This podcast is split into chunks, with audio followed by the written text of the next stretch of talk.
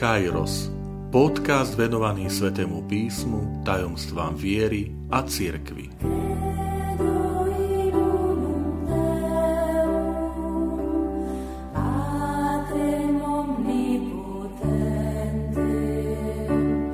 Sto osemnásta časť. Bičovanie Ježiša Vitajte pri počúvaní tohto môjho podcastu. Volám sa František Trstenský, som katolický kňaz, farár v Kežmarku a prednášam sväté písmo na Teologickom inštitúte v Spišskom podhradí. Milí priatelia, prechádzame postupne jednotlivými tajomstvami modlitby posvetného ruženca. A dnes sa dostávame k druhému tajomstvu bolestného ruženca, ktorým je Ježišovo bičovanie. Na túto tému sa nechcem pozerať ako na krvavú scénu, ale ako na duchovné posolstvo, odkaz e, tejto udalosti. Samozrejme, bičovanie um, prináša ukrutnú a surovú bolesť. A ako sa z očí v oči tomu postaviť? Ježiš Kristus eh, predpovedá eh, v Matúšovi 20. kapitole eh, slova, že syn človeka bude vydaný do rúk pohanov, tí ho zbičujú a vydajú na smrť. V predchádzajúcej časti sme rozprávali o Ježišovi v Gecemánskej záhrade, o úzkosti a strachu, ktorým si prešiel, ktorým premodlil vo vzťahu k Otcovi. A tam by sme ešte mohli zahrnúť aj vlastne zatknutie v Gecemánskej záhrade a potom postavenie pred veľkňaza, kde je vypočúvaný a potom e, od veľkňaza, od, zo židovskej veľrady je ráno Veľkého piatku predvedený pred rímskeho správcu, pred rímskeho prokurátora, v tom čase Poncia Piláta, ktorý mal na starosti Judeu v rokoch 26 až 36 prvého storočia. Pilát skôr ako by vyniesol rozsudok, odsúdi ho na bičovanie. Ale všetko to začína zatknutím. A chcem sa dotknúť tejto téme, lebo pri zatknutí Ježiša Krista v Getsemani Peter chce ochrániť Ježiša Krista, apoštol Peter. Vieme, poznáme tú scénu, keď Peter vyťahne meč a otne ucho sluhu veľkňaza. A Ježiš mu na to povie, vráť meč naspäť na jeho miesto. Vrátiť meč na svoje miesto má svoj význam a porozumenie, keď ich prepojíme so slovami, ktoré Ježiš neskôr povie, keď stojí pred Pilátom. Moje kráľovstvo nie je z tohto sveta, lebo keby moje kráľovstvo bolo z tohto sveta, tak moji anieli by sa bili za mňa bojovali by za mňa, ale moje kráľstvo nie je z tohto sveta. Pri Apoštlovi Petrovi máme človeka, ktorý chce bojovať za Ježiša Krista, ale Ježiš Kristus ho hneď na začiatku zastaví. Tieto slova Božieho syna sa dotýkajú každého násilia, aj v tej dnešnej dobe, ktorou sme my svetkami. E, aká je odpoveď, slobodná odpoveď z očí v oči zlu a nenávisti? E, v tej našej ľudskej prírodzenosti je celkom spontánne brániť sa.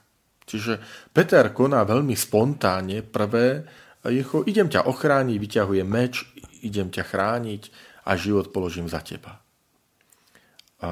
Ježiš Kristus vo svojej tichosti vo svojej bezbrannosti, pre ktorú sa rozhoduje, pre ktorú sa on rozhodol, prejavuje svoju silu.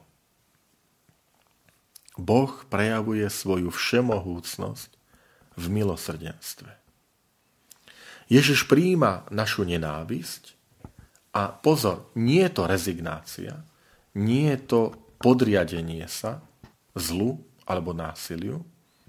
Ježiš ponúka iný postoj. A tým iným postojom nie je násilie. To je dôležitá vec. Aj v tej dnešnej situácii, z očí voči násiliu, ktoré vidíme, ktorému sme svetkami, Boh neponúka nejakú rezignáciu, že e, viete, ako by kapituloval, lebo nemá iné východisko, je zahnatý do kúta a už nemá kde sa nejako dostať preč, no tak príjma na seba násilie. To je Ježišov postoj, slobodný. Že nie podriadenie sa, nie rezignácia, ale jednoducho jeho postoj je povedať nie násiliu. Bičovanie je mučenie. Samozrejme. Jeho súčasťou je aj trním korunovanie, jeho súčasťou je aj fackovanie. Veď takto Evanelia opisujú, že vojaci berú Ježiša Krista, keď ho Pilát vydá na bičovanie a hrajú sa s ním, smejú sa z neho.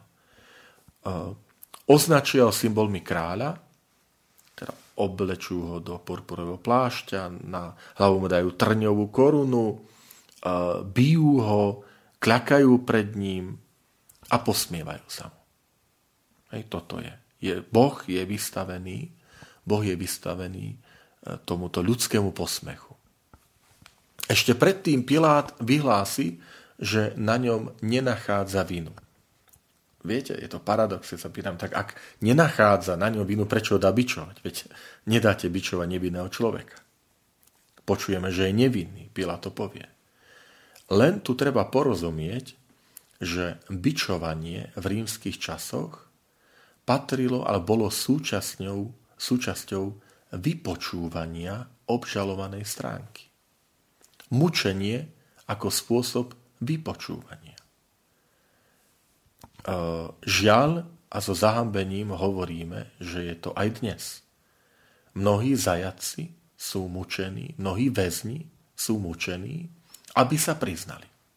Teda aj pri tomto musíme zmeniť trošku naše chápanie, keď hovoríme, že ktorý bol pre nás bičovaný, že, že prečo Pilát vydal nevinného na bičovanie, lebo to bola forma vypočúvania.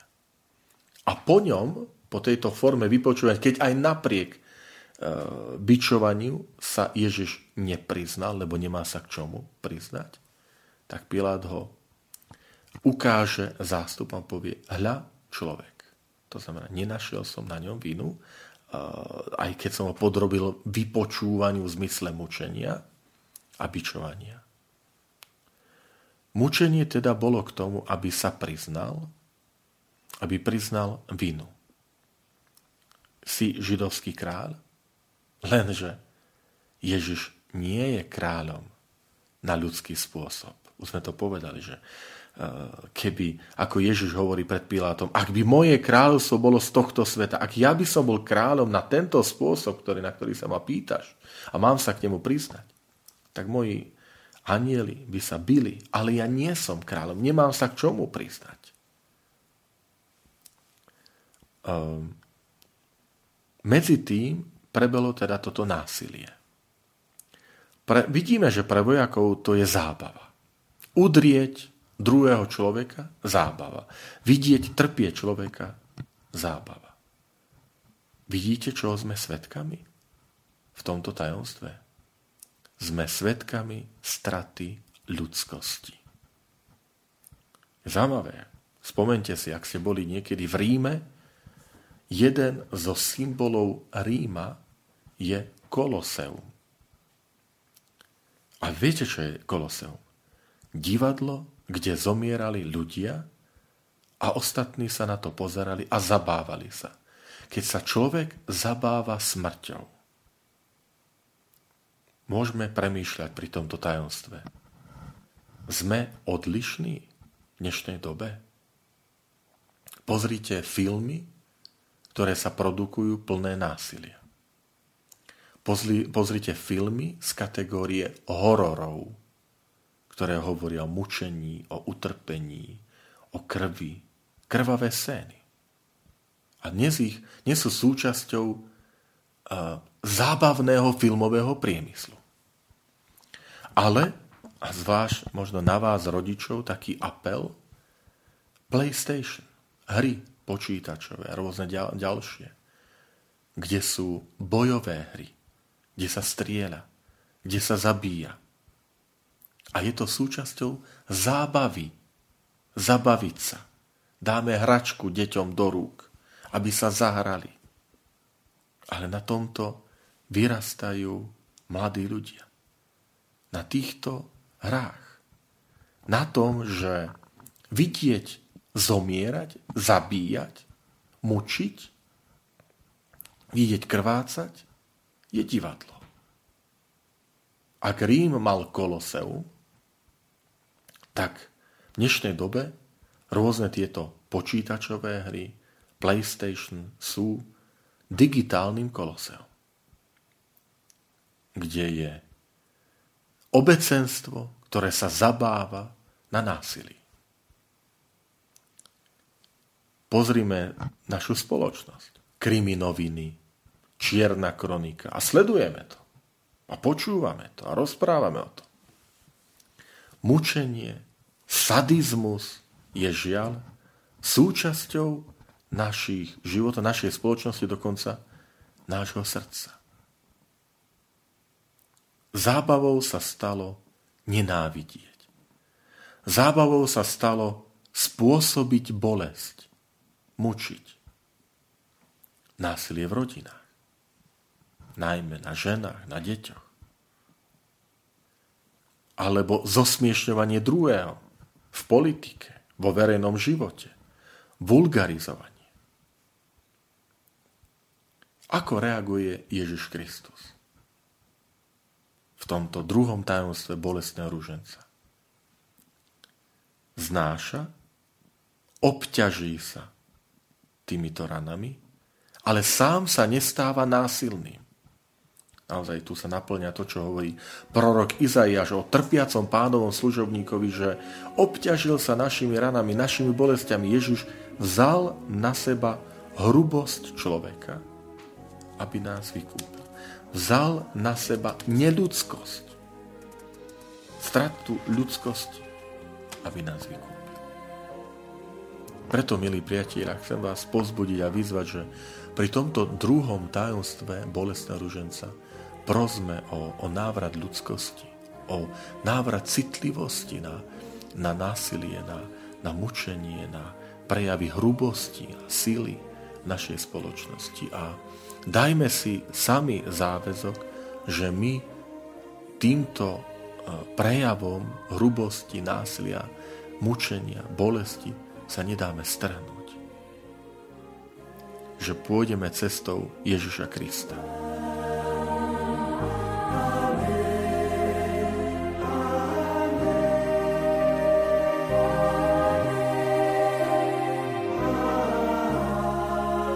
Ďakujem, že ste počúvali tento môj podcast. Teším sa na ďalšie stretnutie s vami. Sledujte aktivity našej farnosti na web stránke www.fara.kezmarok.sk alebo na Facebooku Farnosti Kežmarok.